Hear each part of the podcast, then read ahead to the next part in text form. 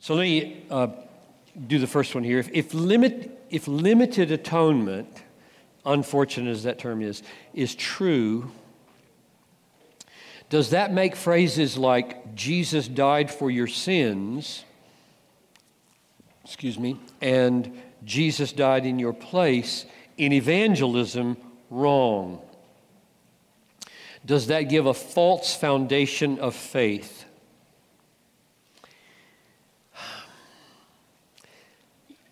Some reform people are much more vigilant over this language than I tend to be. I'm always asking, what do you mean by it? So that I haven't been picky in your language or my language, though I'm more picky about mine now than I used to be, I suppose. If I heard you say that to somebody, I, I wouldn't, I wouldn't say, no, never say that. I would ask you, what, what did you mean when you said that to that person? And if you said, I just meant that if they believe him, his death counts for them. I say, okay, that's, that's true. But here's what I would encourage you to think through your language. Here's what, you, in evangelism, what do we offer to people? And I think a good way to think is we offer them Christ and all that Christ did like a gift. If they reject the gift, they don't have all that he accomplished and all that he did and is. But you give him as a totality. I'm offering you Christ. He's willing to be yours. Embrace him, receive him, trust him, treasure him, all of him and all that he did. And I think we have a better gift to offer if we say, He effectively canceled the sins of His people, remove the wrath of God from the sins of His people, provide righteousness for His imperfect people, secure eternal life for His people, and if you would have Him, then that and He is yours. Rather than saying to them, You, in your sin and rebellion right there, are one for whom all that happened. You don't know that. So when you say he died for you, you have to sort of conceal that aspect because that's not really what you're saying is true about them. And will you ever get to it? And what's happened in American evangelism is no, we never get to it because people don't believe it now. We've, we've formed a kind of evangelism that only deals with the Arminian truth and leaves out the Calvinist truth. And I want both truths to be there. So I'm going to I'm going to offer somebody Christ. See, do, do you know Christ? You, whatever your lead line is on, on the street. Do you know Jesus Christ? What do you believe about Jesus Christ? Do you know that if you trust Jesus Christ, all that he did for his people will be yours? What did he do for his people? He canceled their sins. He removed God's wrath against them. He provided for them eternal life. He gave them perfection in the presence of God. That's what He did for His people. And He goes through the world offering Himself to all people to have. And if you are in Him by receiving Him, that's all yours. You don't say they have it before they have it. So that's just find your way, find your way of applying that truth to people. Now, the question that was asked last night is this one If Christ's death propitiates the sins of the elect, so 30 AD, sins propitiated, then how can it be that the elect are under God's wrath before they believe, which they are, according to Ephesians 2 3? We are children of wrath until we're saved? So it's a good question. And now we can put up my screen and I'll read you my answer that I wrote last night. As uh, small as that print is, sorry. How can the wrath of God against the elect be propitiated when Christ died, and yet they still be the children of wrath until they are converted? Answer We must distinguish between the penal sentence and the actual execution of that sentence. For the elect to be born children of wrath does not mean that the elect are enduring the actual wrath of God. It means they deserve it, yes, we do, and that the sentence of God's wrath still hung over them until the point when we trust Christ. We were heading to hell where God's wrath would be executed on us, but it's not executed yet. But that raises a second question. Why does this sentence of God's wrath still hang over the elect in their pre converted state if Christ has already propitiated God's wrath? There is a time gap between the judicial act that deals with God's wrath, namely the cross, and the actual application of that accomplishment to the elect, namely at conversion. God's wrath was propitiated legally when Christ died, but its application is delayed till conversion. Which raises another question why? Since the propitiation was accomplished by Christ and is found only in Christ, God considered it fitting to delay the application of the propitiation, the actual removal of the sentence of wrath, I think I meant to say until, right here, until we are actually united to Christ by faith.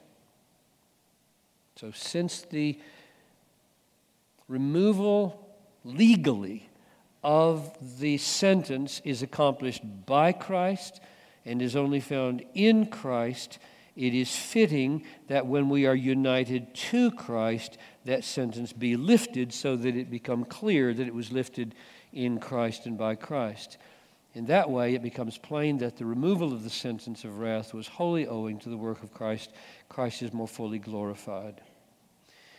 And I put at the bottom there, see my article, My Glory I Will Not Give to Another, from which I just took those quotes just about verbatim. But you can't get at this article for another year because it's in a collection that will be published next year on the limited atonement. So watch for the book. From heaven he came and sought her. Editors Jonathan and David Gibson. Okay, that's a very complicated question. I'll just throw my, my answer out there.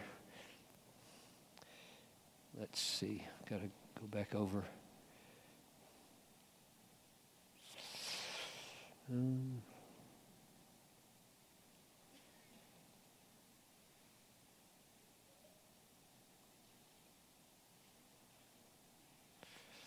There we go. Perseverance. Let's get started on this, and I'll try to make time for questions. By the way, here's what I plan to do. We'll, we'll wrap this up at 4:30, so that's an hour and 10 minutes from now.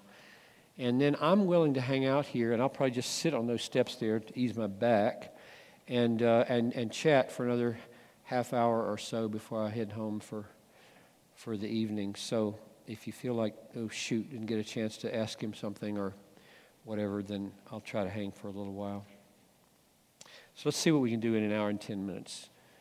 Um, I know we can get through perseverance, and I'd like to get through those 10 benefits of believing these things, and I've got 200 questions here. So let, let's do the slides, and if, if I get done before 4.30, we'll, we'll turn to questions. the Bethlehem Elder Affirmation of Faith. I, I, just, I can't tell you, I love ending here. I love the doctrine of perseverance of the saints. Um, the older I get, the, the, more I love it, right? In a sense, you, should love it a lot when you're young because it's the reason you can believe you'll be a Christian in 60 years. But once you've lived those 60 years, you look back and you say, He's amazing. He's amazing. He kept me. Now unto him who is able to keep me from falling and to present me before the throne of his glory. That, that text becomes unbelievably precious with every passing day of life. Because remember the question I asked you at the beginning how did you get saved? I hope, I hope you got some answers to that. Here's another one. I can't remember whether I asked it. Why do you think that you will be a believer tomorrow? Why do you think that you will wake up tomorrow morning believing in Jesus? How are you going to answer that question? If you say, Well, I've got a free will and I'm going to use it that way, you're in trouble, man. You are in big trouble. If you think your next 60 years is going to be survived that way, I don't have a lot of hope for you. Your free will is fickle. There is an answer to why we believe we will wake up believing tomorrow morning. And that's what we're going to talk about for the next hour or 30, 40 minutes. We believe that the sanctification which comes by the Spirit through faith is imperfect and incomplete in this life. Although slavery to sin is broken and sinful desires are progressively weakened by the power of a superior satisfaction in the glory of Christ, yet there remain remnants of corruption in every heart that give rise to irreconcilable war and call for vigilance in the lifelong fight of faith. We believe that all who are justified will will win this fight. Period. All who are justified will be glorified. Those whom he predestined, he called. Those whom he called, he justified. Those whom he justified, he glorified. That's my main text on perseverance. If you're justified, you will be glorified. Nobody falls out. Nobody falls away. Nobody fails to get there. You're going to win. It's a battle all the way. What did Paul say at the very end of his life? I have fought the good fight. I have kept the faith. I have finished my course. Henceforth, there's laid up for me a crown of righteousness. And not only to me, but to all who have loved his appearing. Fought to the end. Fight to the end. You think Paul had to fight to believe? You bet he believe he had to fight to believe. It's a fight to the end. You've got friends, I got friends right now who are on their deathbed it's a fight to the end. Because however the devil gets at you in China or America at the same time, he does. And what his word is, is you didn't live a good enough life. You're going to die really bad. And when you go on the other side, going to get surprised by the anger of God. Yes, you are. Boy, that will come at you big time. And you will fight or you will lose. I'm trying to help you fight. They will persevere in faith and never surrender to the enemy of their souls. This perseverance is the promise of the new covenant obtained by the blood of Christ. So, this perseverance is the promise of the new covenant. It was obtained, I think, for God's elect in a unique way by the blood of Christ. It wasn't attained for everybody. Which is why, in the question earlier, somebody asked, why does he let some people go so far? Remember the parable of the soils? The, the word comes, they spring up with joy, and then comes the persecution, they wither away, they fall away. What's that? They come up and some of them get choked, they fall away. They didn't persevere because this wasn't bought for them. This is bought for the elect. This is bought for you obtained by the blood and worked in us by God Himself, yet not so as to diminish, but to empower and encourage our vigilance, so that we may say in the end, I have fought the good fight, but it is not I, but the grace of God that was with me. Woe to you if you construe anything I say in the next hour to imply that you are secure in such a way that no vigilance is needed. Did you hear that sentence? Woe to you if you construe anything I say in the next hour to imply that you are secure in such a way as to exclude the need for vigilance and war. You are secure, justified saint, but not secure in such a way as to exclude war. You're just guaranteed to win.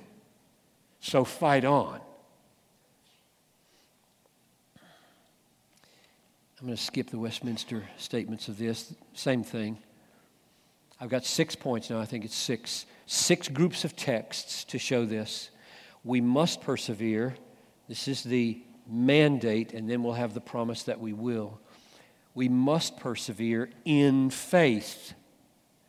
Now I make known to you, brethren, the gospel which I preached to you, which you received, in which you stand, by which you are saved, if you hold it fast, the word which I preached to you. If you don't hold fast the word of God, you won't be saved. And if you hear me saying you can lose your salvation, you're hearing what I didn't say.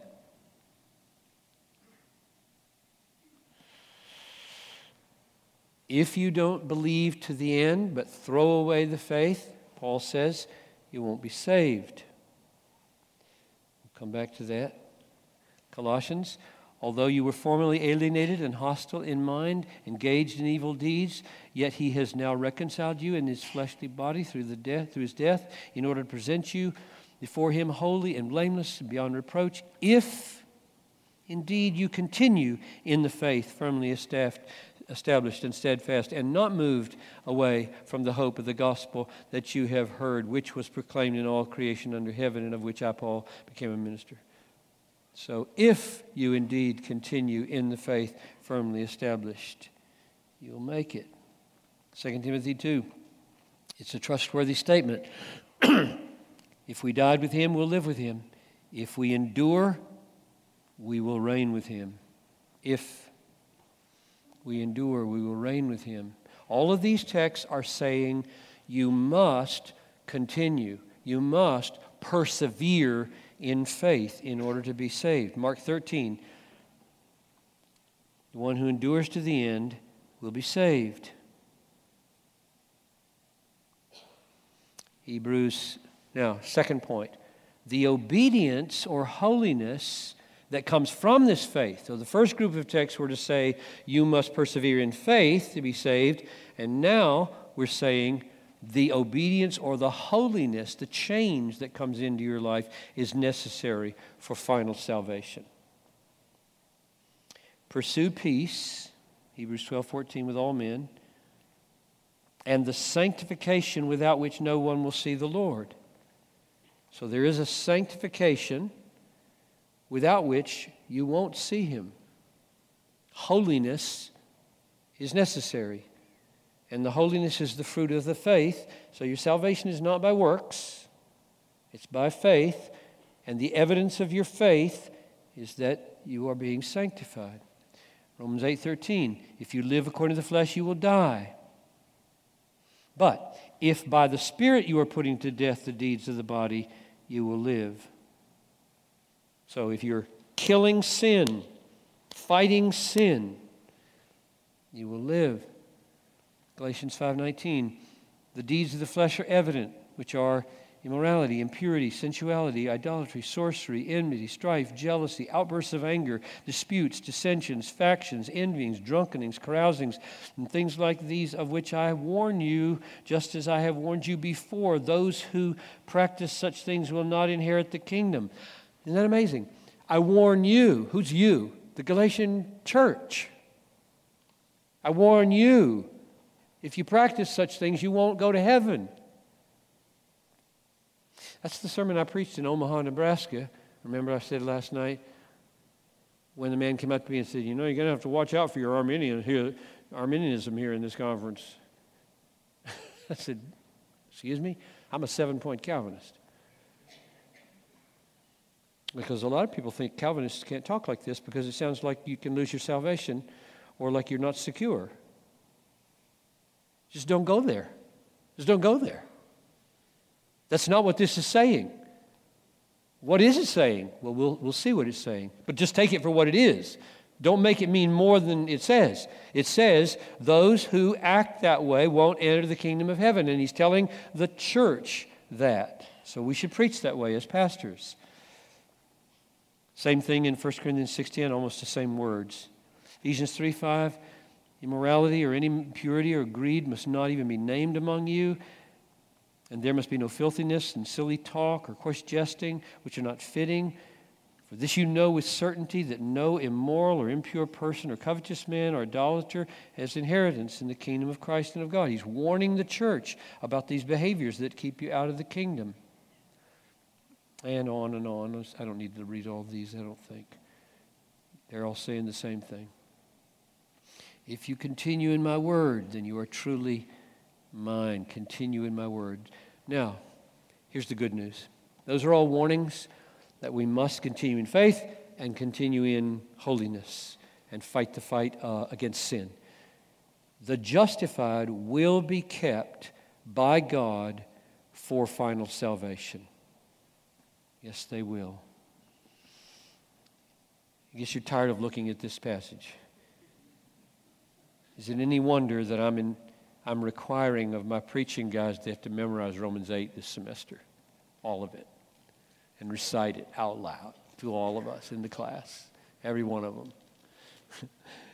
There's a simple reason for that it's the greatest chapter in the Bible. And I know I said Romans 3 20 to 26 was the greatest paragraph in the Bible. No contradiction. Romans 8 is the greatest chapter in the Bible, right? If I had to go to Desert Island with one chapter, I wouldn't take it because I know it by heart already. I'd take another one. I'd take Romans 3 because I don't have that one memorized. So, tired or not, here we are again. One more time, I think. Maybe there's another one. Um, but you just got to feel the wonder of perseverance here. Those whom he predestined, he called. And those whom he called, he justified. And those whom he justified, he glorified. And there is no one missing between justification and glorification. Let that sink in if your heart bears witness to you right now, along with the Holy Spirit, that you are a justified child of God, the word that should be resounding gloriously in your mind is those whom he justified are as good as glorified. You will not be lost. Sweet or my wife's favorite grandmother's favorite text. You do not believe because you are not of my sheep. My sheep hear my voice, and I know them, and they follow me, and I give them eternal life. They will never perish. No one will snatch them out of my hand. My Father who has given them to me is greater than all, and no one will snatch them out of my Father's hand. What's the point of a text like that except you're safe? You are safe. The hand of God Almighty and the hand of the Son, I and the Father are one. Walk. There you are in the Son's hand and the Father's hand as one hand, safe. That's really good news. When my mother died, killed in a bus accident in Israel in December 16, 1974, took us 10 days to get her home. My sister fainted when she saw her. They did such a lousy job on her body. And my father and I, he was injured. He was on the plane that brought her home. I nursed him for a month to try to heal his back from the injury. We had the funeral the day after Christmas. It's totally unplanned, right? She's 56 years old. And driving to the cemetery to pick a plot, I'm driving. My dad is very wounded, sitting in the car here beside me. I said, Daddy, what should we put on the gravestone? He said, I haven't thought about it. Married for 36 years. Married a second time, then for 25 years. My father had two good marriages, two good, holy marriages. I said, How about 1 Peter 1 5? Kept by the power of God. So that's, this text means a lot to me. Blessed be the God and Father of our Lord Jesus Christ, who according to his great mercy has caused us to be born again to a living hope through the resurrection of Jesus Christ from the dead, to obtain an inheritance which is imperishable, undefiled, will not fade away, reserved in heaven for you who are protected. Now, in the, in the old King James, it's who are kept by the power of God, protected by the power of God through faith for a salvation ready to be revealed. So there's a double beauty in this text. We are going to get an inheritance. Are you sure we're going to get an inheritance, eternal in the heavens? Yes, two reasons. One, it is reserved. I don't like that translation. Kept, guarded, it's reserved. So the, the inheritance is being guarded and kept and reserved for you, just waiting for you, and you are being kept. So that's you being kept, and that's the inheritance being kept. So here, sovereign God is at work guarding you through faith. He's not going to let you fall. Now unto him who's able to keep you from falling away. He's holding on to you. And there, there's an inheritance. And he's keeping it and working on it, perfecting it, perfect for you. And one day, closure. Nothing can stop it. Nothing can stop it. So my mother was kept by the power of God for 56 years, and then he took her just when he chose not when I would have chosen. Be sober in spirit, or be of sober spirit. Be on the alert. Your adversary, the devil, prowls around like a roaring lion, seeking someone to devour. Resist him firm in your faith. Resist, fight, knowing that the same experience of suffering, so suffering is the issue here, being accomplished by your brothers throughout the whole world. After you have suffered a little while, the God of all grace, who has called you, called you to his own glory, will, will infallibly perfect, confirm, strengthen, and establish you. It's going to happen. So walk into the suffering with all the brothers around the world. Embrace the suffering that He ordains for your life because know that after you've suffered a little while, perfect, confirm, strengthen, establish. He's got it planned, He's going to do it for you. I mean, how many times do you have a battle in your life? Battle with discouragement, depression, anger. Uh, somebody's opposed to you. Something t- happens that just knocks you off balance. And in that moment, you feel like, this could, this could really go bad. I could, I could lose my ability to believe. I, I could become so weak and so disoriented that I don't even know if I'd be a believer anymore. I feel so at a loss. Now, at that moment, what, what's going to be your hope that you're going to make it for 30 more years? I promise you, it is not your free will. It's just ludicrous to even think that your will could be relied upon to get you through. One thing promises like this the promises of God. He promised to keep me. He promised not to drop me, not to let me go. He promised to bring me through. He promised to perfect me and confirm me and strengthen me and establish me. Now unto him who is able to keep you from stumbling and to, to make you stand before the presence of his glory, blameless, with great joy. to the only God, our Savior. I preached a sermon at Together for the Gospel last year on this text. And I chose it because coming to the end of 32 plus years of ministry, I felt how sweetly true it's been. It's been. And the point I made was isn't it remarkable that Jude would call such great things to bear witness to the keeping power of God? So, the main point of this text is he's able to keep you from stumbling and to pr- present you or make you stand. And to say that, he says, Now unto the only God, our Savior, through Jesus Christ, our Lord, be glory and majesty and dominion and authority before all time, now and forever. That's a big, big doxology, all of it to celebrate the fact that he keeps his own. It's a big deal to be kept by God. It's worthy of words like that. So if you're 19 or 79 here, you should celebrate the promise and power of God. He keeps, He keeps, He holds me. Same thing in 1 Thessalonians 5. Our Lord Jesus will confirm you to the end, blameless in the day of our Lord Christ. In other words, He won't let you fall out of trusting Christ, who is your perfection and blamelessness.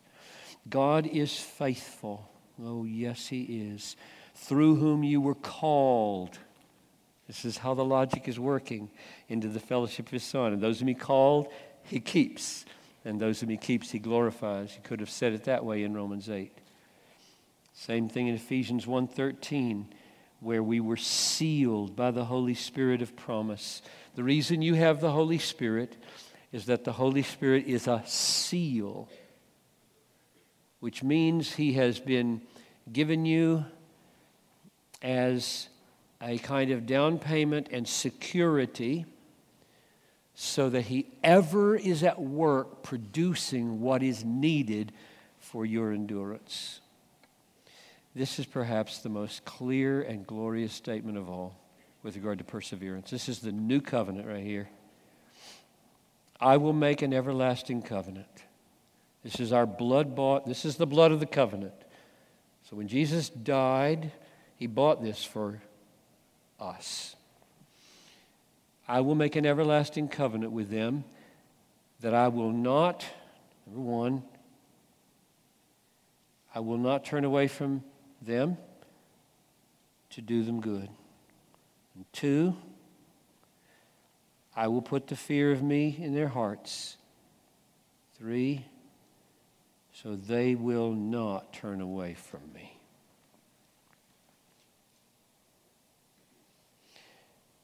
Limited atonement is simply a way of saying Christ died to keep you saved. Your keeping yourself saved doesn't make the blood effective. The blood is effective in keeping you saved. It's the blood of the covenant. He bought your keeping. That's good news and strong meat of assurance. I'm confident, Philippians 1 6, of this very thing, that he who began a good work in you will perfect it to the day of Christ.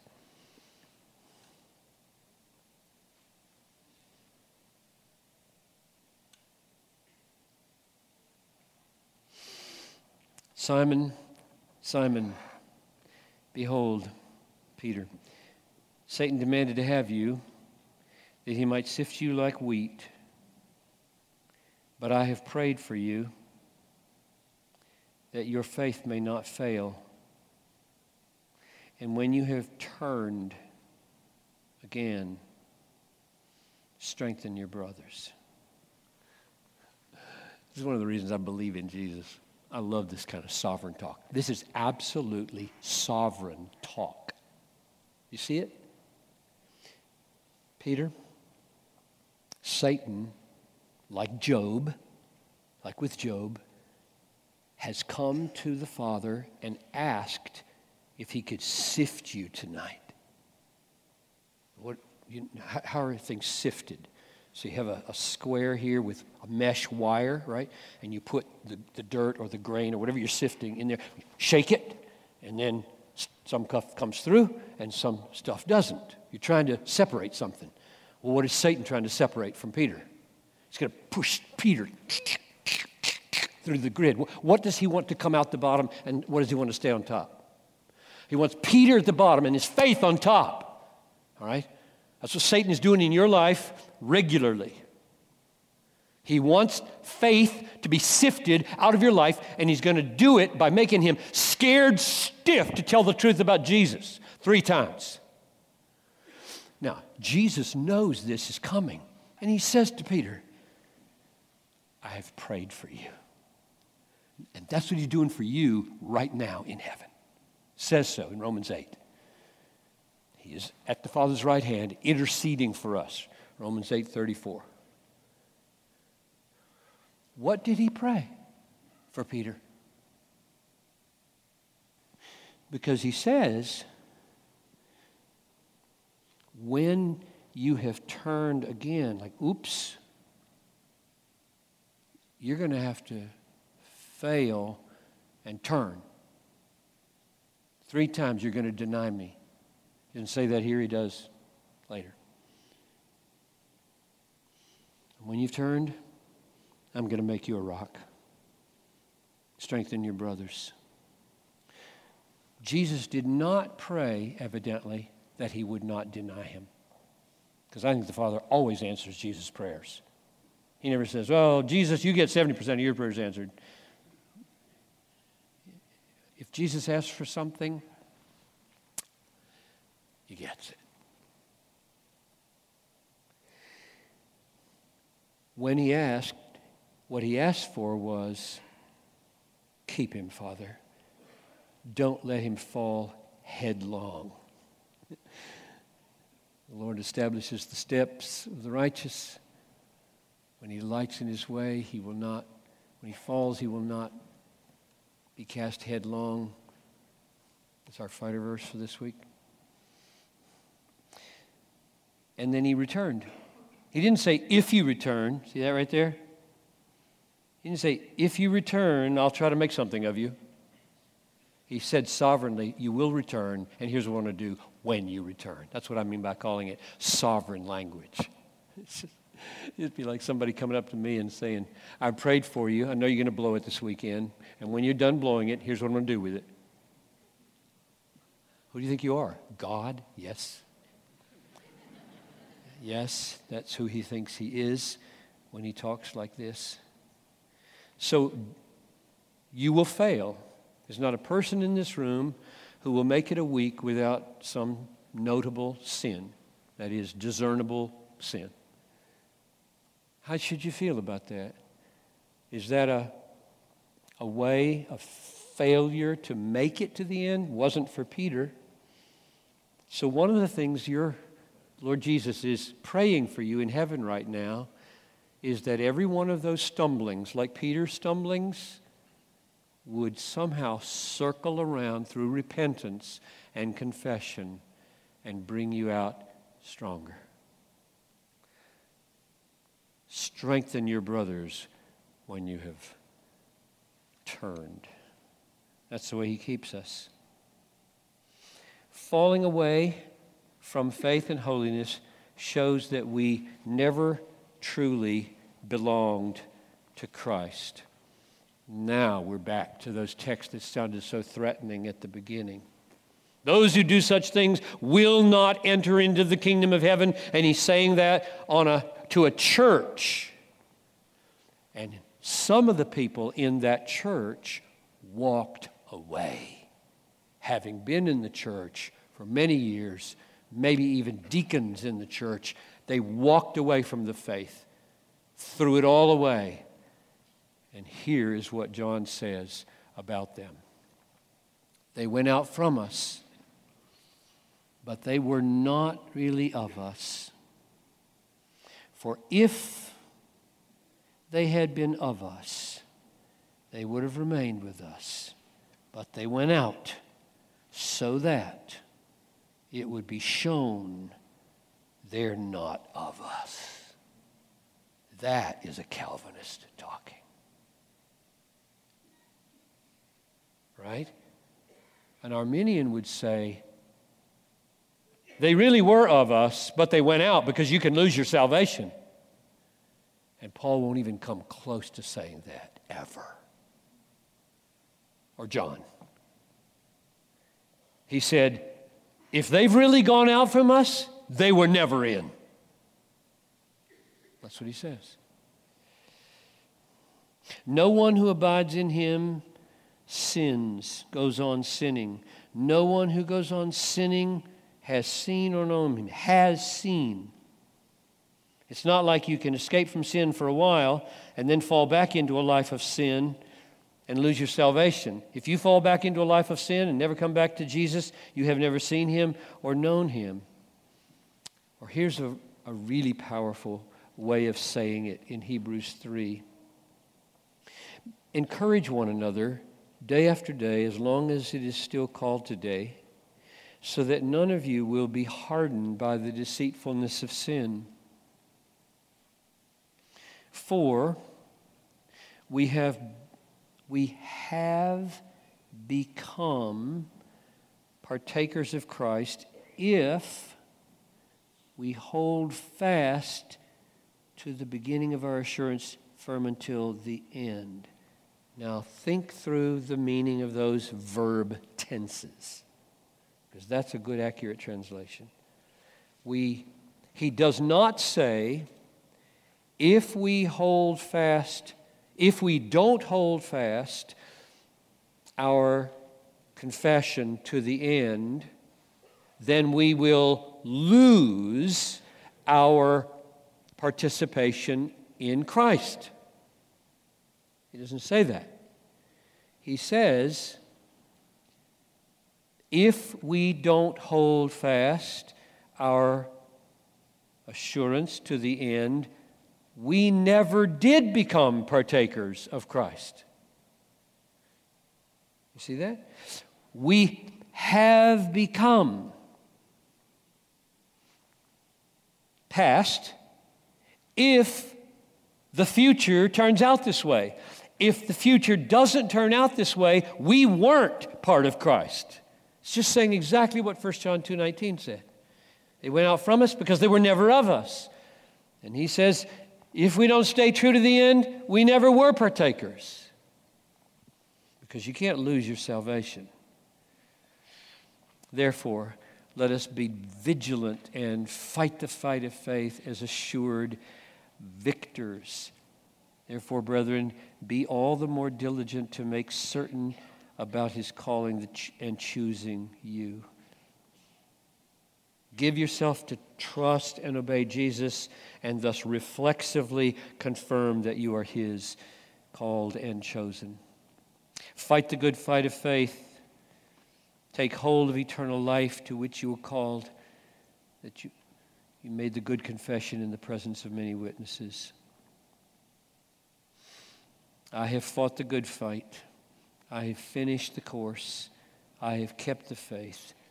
In the future, there is laid up for me a crown of righteousness, which the righteous judge will give to me, not only to me, but to all who loved his appearing.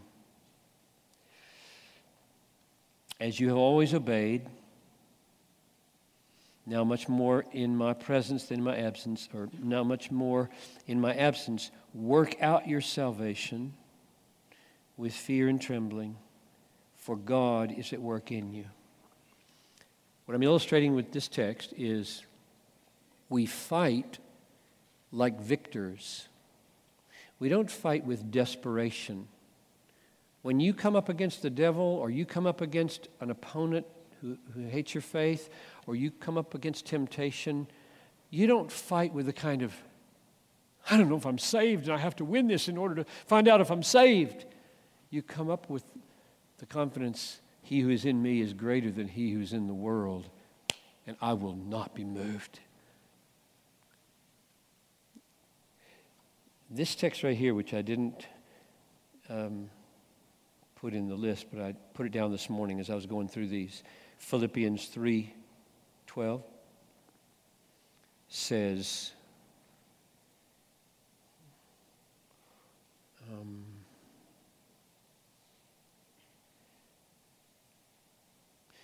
going to have to look it up to get it right.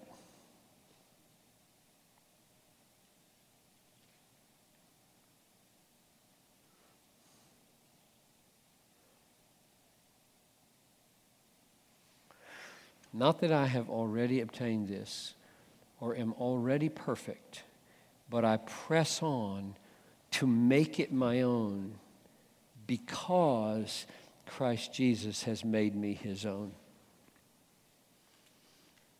Why do you press on to make him your own? Why do you fight through temptation and lean into and and embrace the fullness of your future in Christ and, and push aside all obstacles and detract, detractions and, and seek to press on to Christ? Answer, because He has made you His own. This is my picture of it. So my hand is stretched out to Jesus for all that He has for me in the future. And my stretching out my hand is not like, ah, ah, ah, like this. I'm falling, ah but rather he's just totally got me right here. Like, oh, this, I'm just kind of dangling here like this. And he's got me right here, and his hand is omnipotent, and I'm, and I'm just reaching out. That's what I mean by fight as a victor. Lift your hand up as one who's being held up. There's no other way to fight as a, as a Christian. End of perseverance um, one half hour on 10 effects, which would be just about right. But I wonder if I should look at questions here. Um,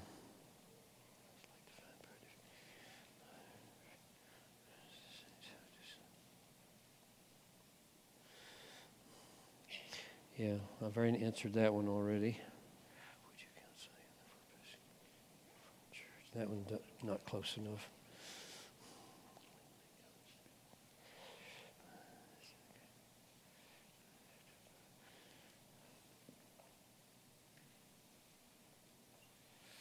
I'm going to skip these because they don't relate to uh, perseverance.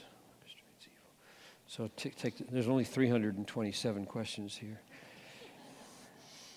I think would, we would do better to go ahead. So now here's what we're doing. We're stepping back from the five points and we're asking, what difference does that make? What happens to your life? And I feel like I've got the advantage now of speaking at the end of my pastoral ministry and not just at the beginning where I could say, here's what I think it's going to do for you. I'm going to tell you, here's what it did for me and what I think it would do for you. So I got 10 of these, and we'll see if we can give them about three minutes each. Makes me stand in awe of God and leads me into the depth of true God centered worship. First time I saw while teaching Ephesians at Bethel in 1977 the, the praise of the glory of God's grace as the goal of all things, I was just blown away. Three times in Ephesians, we are to live for the praise of His glory. And it has led me to see that we cannot enrich God, and therefore His glory is most glorified in me when I'm most satisfied in Him. So, worship is an end in itself. It has made me feel how low and inadequate are my affections, so that the Psalms of longing come alive and make worship intense as a heart, as a deer pants for the streams of water, so my soul pants for you, O God. The bigger your God gets and the more glorious He is, and the more pervasive He is in your experience and the world, the more you see the inadequacy of your own affections for Him, and worship becomes a longing that's very intense. And God, I think, is very much honored by such longings. Number two, it protects me from trifling with divine things. It helps me mingle gladness and gravity in a robust and healthy way. One of the curses of our culture, seems to me, is banality, cuteness, cleverness. Worse now than 50 years ago, I think, and it was bad then. Television and social media is the main sustainer of our addiction to superficiality and triviality. God is swept into this, hence the trifling with divine things.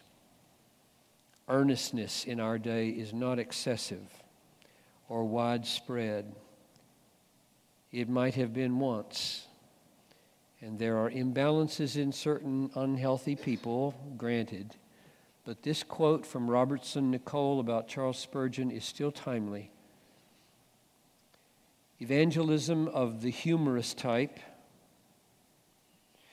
may attract multitudes, but it lays the soul in ashes and destroys the very germs of religion. Mr. Spurgeon is often thought by those who do not know his sermons to have been a humorous preacher. As a matter of fact, there was no preacher whose tone was more uniformly earnest, reverent, and solemn. I really would recommend this book right here. If you're new to Reformed theology and you're wondering, is there a simple book? There are several in the bookstore. I recommended a whole bunch to Matt, and uh, I, I, would, I would put, put you onto those. And I didn't mention this one, I'm sorry. So, Matt, if you're in the room, uh, go ahead and add Forgotten Spurgeon to the list someday, and the people who go there later will, will see it in the weeks to come, maybe. But the Forgotten Spurgeon is just a kind of biography of Spurgeon drawing out how Reformed theology or the doctrines of grace or Calvinism made a difference in his life. And a lot of people have skipped that part of Spurgeon. That's why I wrote the book. But the point here is when, when you believe in the fullness of total depravity, unconditional election, definite atonement, let's use that instead of limited, irresistible grace, and the perseverance of the saints, all held together by an infinitely sovereign God, it gives such a weight to life, a glorious weightiness to life that nothing can be trifled with anymore. I don't think it makes people morose. We've laughed a lot in this seminar.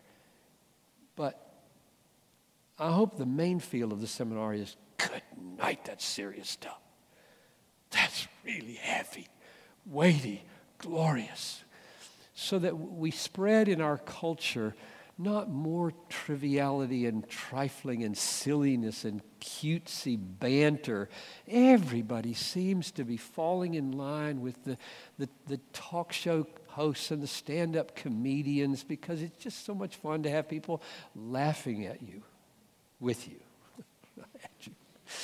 laughing at your jokes and your, your clever repartee and your turn of a phrase and your hip cool reference to the latest movie.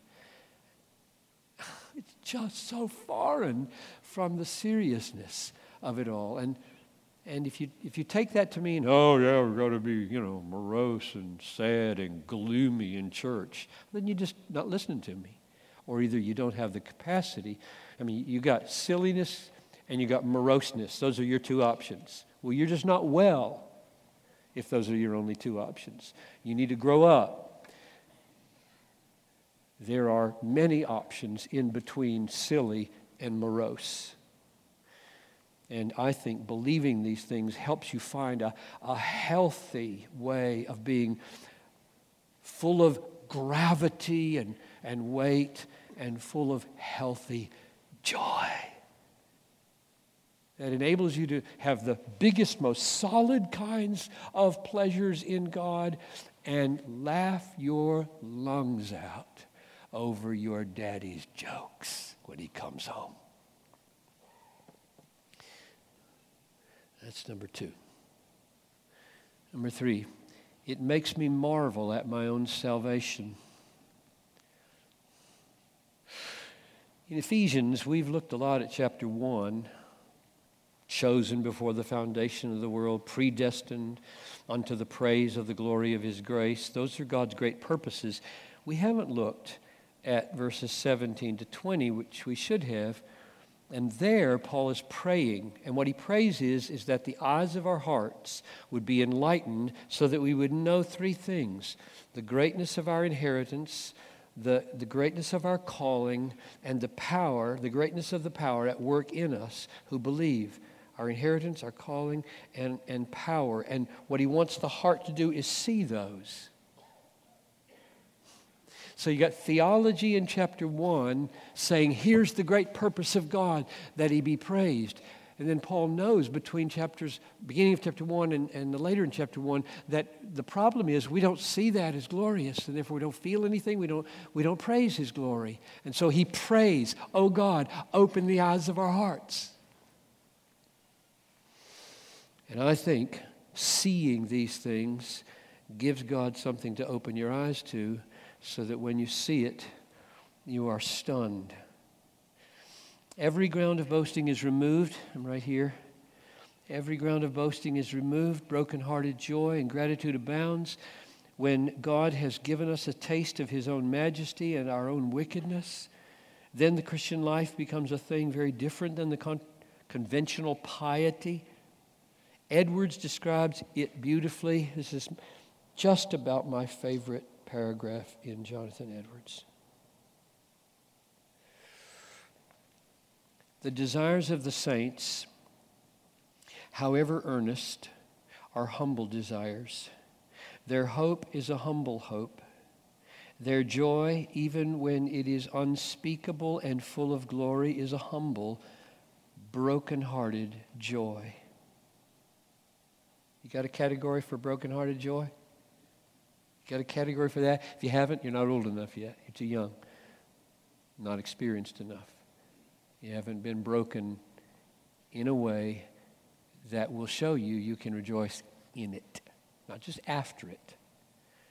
Brokenhearted joy leaves the Christian more poor in spirit, more like a little child, more disposed to a universal lowliness of behavior.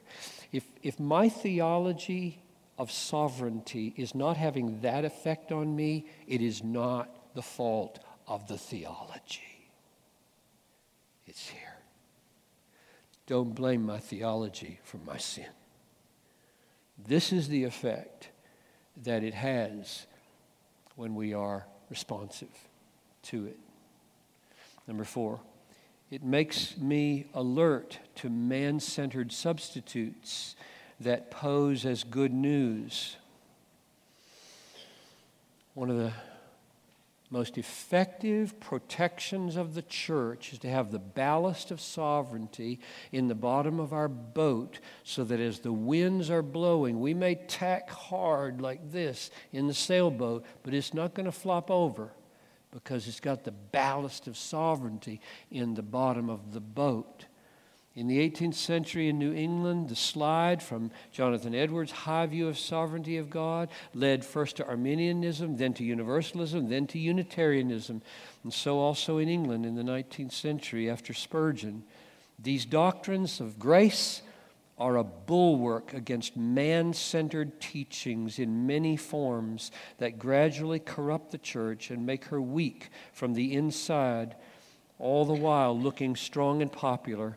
Contrast 1 Timothy 3:15, the church of the living God, the pillar and bulwark of the truth. I have said just face on and some of you have heard me to pastors of churches with 10, 15, 20,000 people, I have said to them, please, please give yourself more concertedly to the truth. You're a very good communicator. God has entrusted you with an incredible ministry. Don't dumb this down continually.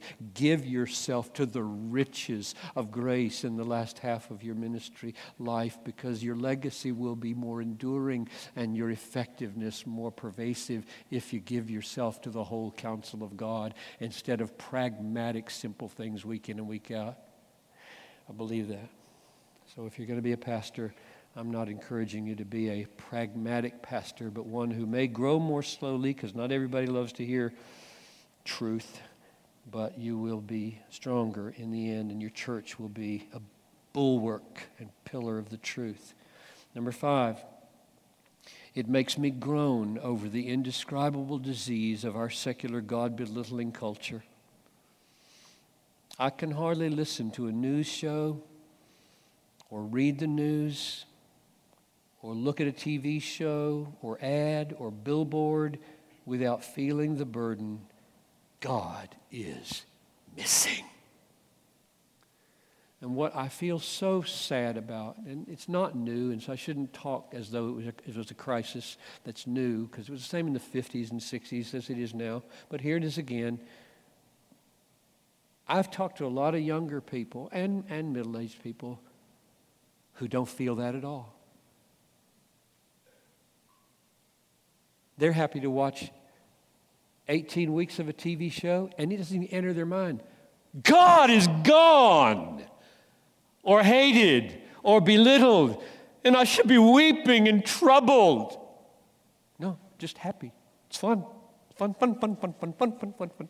I almost hate that word because it is so used by everybody to describe preaching and ministry and funerals and weddings and TV and our universal word of joy is fun, which shows how thin things have gotten. When God is the main reality and is treated as a non reality, I tremble at the wrath that is being stored up. Believing these glorious things about God and His ways help me to be shocked so many Christians are sedated with the same drug as the world. But these teachings that we've spent eight hours on, they are a great antidote. Ever bother you that there's a whole section in the Star Tribune? I mean, newspapers are just about gone, but a whole section in the Star Tribune for the last 50 years and no section on God? There's a whole section on sports and a whole and no section on God. I mean, I think some editors are going to give an account of the judgment day. Like, excuse me, where was I? Well, we, we, we thought, uh, we thought uh, um, church would take care of that. Or God's just missing. God does not like to be missed. I don't even like the term, so you like go to a Christian college class on sociology, come to the end of 10 sessions, say, is there God in this room? God in this class? Oh, He's the foundation of everything we believe. But we're, we're learning from all sources now. He's the foundation. Tell you what, I got a foundation in my house made out of cement blocks, and I never think about it. And it gets no glory from not being thought about. God does not like to be taken for granted. So don't call him the foundation of your life and then forget him for 10 weeks and think he's honored. So it's a big deal. It makes me groan over the indescribable disease of our secular God belittling culture. Six, it makes me confident that the work he planned and began, he will finish. It gives me personal assurance. And yeah, there it is again, Romans 8.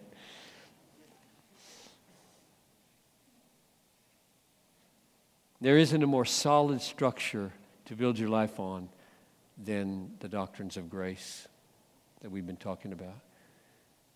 There isn't a, a more steel spine, backbone for life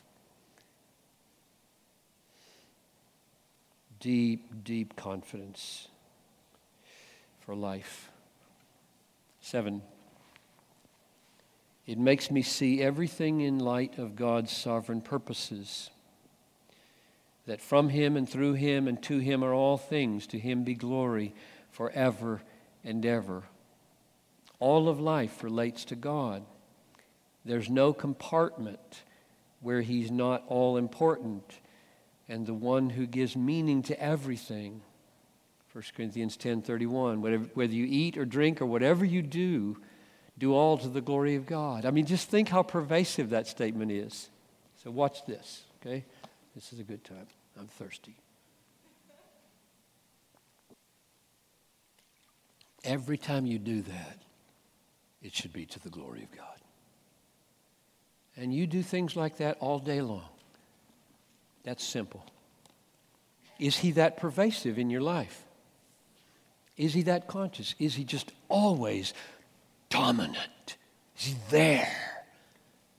These doctrines, I'm arguing, if once they take you, they, they're there.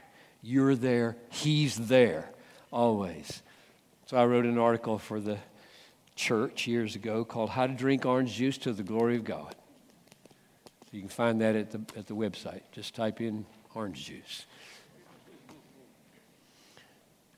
I said things like, thank Him for the taste buds on your tongue. Thank Him for the vitamin C that's going to keep you from getting scurvy. Thank Him by enjoying the taste. He made it. It says something about His own delectable nature enjoy it for his sake as for taste of him. Give, excuse me, give thanks for trees that grow oranges. Give thanks for stores that sell oranges. Give thanks for truck drivers who get them to you and airplanes. Give thanks for refrigeration that God made. All these things are going to God.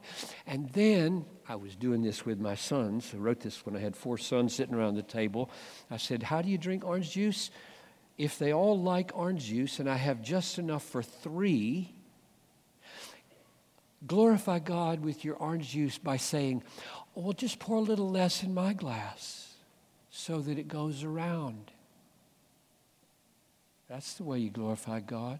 In fact, the context in 1 Corinthians is love. It's not gratitude mainly, it's love this way. Give thanks that with the strength you're getting from it, you're going to serve Him today and dedicate yourself to serve Him. Just be aware of God in the drinking of the orange juice and let it all become worship.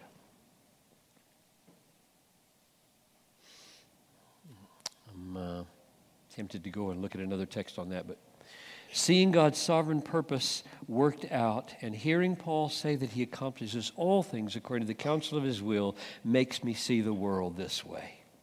All things he accomplishes. Eight. It makes me hopeful that God has the will, the right, and the power to answer prayer that people be saved and changed. So I'm arguing now that believing the doctrines of grace that we just talked about, especially irresistible grace, should give you indomitable confidence to pray for the impossible to happen. The warrant for prayer is that God may break in and change things. He can turn the wheel around. Hallowed be thy name means, when you pray it, cause people to hallow your name. So you're asking God to act on a non hallower to make them hallow. Or a weak hallower, like me, to hallow with intensity sanctify and honor and reverence God with intensity. Cause hearts to be open to that. We should take the new covenant promises. Now, the question was asked earlier how do you pray for unbelievers if you are a Calvinist? And I'm going to give you now five or six examples. We should take the new covenant promises of God and plead with God to bring them to pass in our children and our neighbors and among the unreached peoples of the world. So here they come. I'm simply taking, and you can do this too, the new covenant promises, which are blood bought, and asking God to make them come true for others who are not yet saved. God, please take out of their flesh the heart of stone and give them a new heart of flesh. Lord, circumcise, right here, Lord, circumcise their heart so that they love you. Father, put your spirit within them and cause them to walk in your statutes. Lord, grant them repentance and a knowledge of the truth that they may escape from the snare of the devil. Father, open their hearts so that they may believe the gospel. Just take biblical promises and turn them into prayers. Because we have a sovereign God who has a right and a power to answer those prayers. An Arminian cannot pray that way. Because the Arminian always has to put in a little clause that says, but they have free will, God, and you can't intrude upon that. You can't, dis- you can't become the decisive cause of their faith. You always have to let them be the decisive cause of their faith because that's what free will means. And you're not going to break that. And I don't pray that way, and the Bible, I don't think, encourages us to pray that way. Number nine, it reminds me, believing these things, reminds me that evangelism is essential for people to come to Christ and be saved, but that its success is not finally dependent on me or limited by the hardness of the unbeliever. So, my weakness and their hardness is no obstacle to God successfully saving somebody. So, it gives hope to evangelism to believe these things, especially in hard places. I have other sheep that are not of this fold. I must bring them also. I must bring them also. Jesus is talking. He brings them. They will heed my voice. His sheep will hear his voice and follow. So, our job is to sound like Jesus when we talk the words of Jesus, the words of the gospel, and he gives them ears so that they hear and follow. Do not be afraid, Paul. Go on speaking here at Corinth, there at Corinth, and do not be silent. I have many people in this city. I planted, Apollos watered, but God gave the growth. There it is. God gives the growth. You plant, you water. Oh, yes. No seed without planting, no seed without watering, or no plant without watering. But God is the one who decisively gives life and growth to the seed. What is impossible with man is possible with God. It is God's work, so throw yourself into it with abandon. I hope you become more fruitful evangelists because of this seminar, more devoted and fruitful prayers because of this seminar. Finally, number 10. It makes me sure that God will triumph, believing these things. I am God and there is no other. I am God, and there is none like me, declaring the end from the beginning, from ancient times, things not yet done, saying, My counsel shall stand, and I will accomplish all my purpose. Amen. Conclusion. That's slide 179. Last one. God gets the glory we get the joy forever. God gets the exaltation, we get the exaltation. so if anybody ever says to you, ah, one letter can hardly make any difference. Oh, oh. God is to be exalted, we are not. we exult in his exaltation. One letter makes all the difference in the world.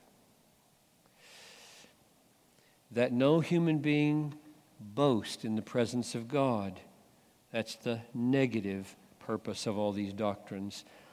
Let him who boasts boast in the Lord. That's the positive purpose of all these doctrines. Let no one boast in man. Let the one who boasts boast in the Lord. This is what life is for boasting in the Lord and helping others come to see him as worthy of being boasted in. Let me pray. Father in heaven, there it is. Eight hours of reflection over your word upon great truths. And now your spirit is what I lean on entirely as the people leave my presence. And I ask that your spirit would do wonders, would save forever, would preserve and strengthen forever, would purify forever. Lord, continue to work. I pray that every person would test all things and hold fast to what is good. If I have said anything amiss, either false or imbalanced, correct it, and bring it into biblical proportion, I pray. Glorify your great name. Spread like wildfire through the cities and all the places from Canada and Ohio and Nebraska and China and all the places where people are from in this room. Cause there to be a wildfire of spreading your truth I pray in Jesus' name. Amen.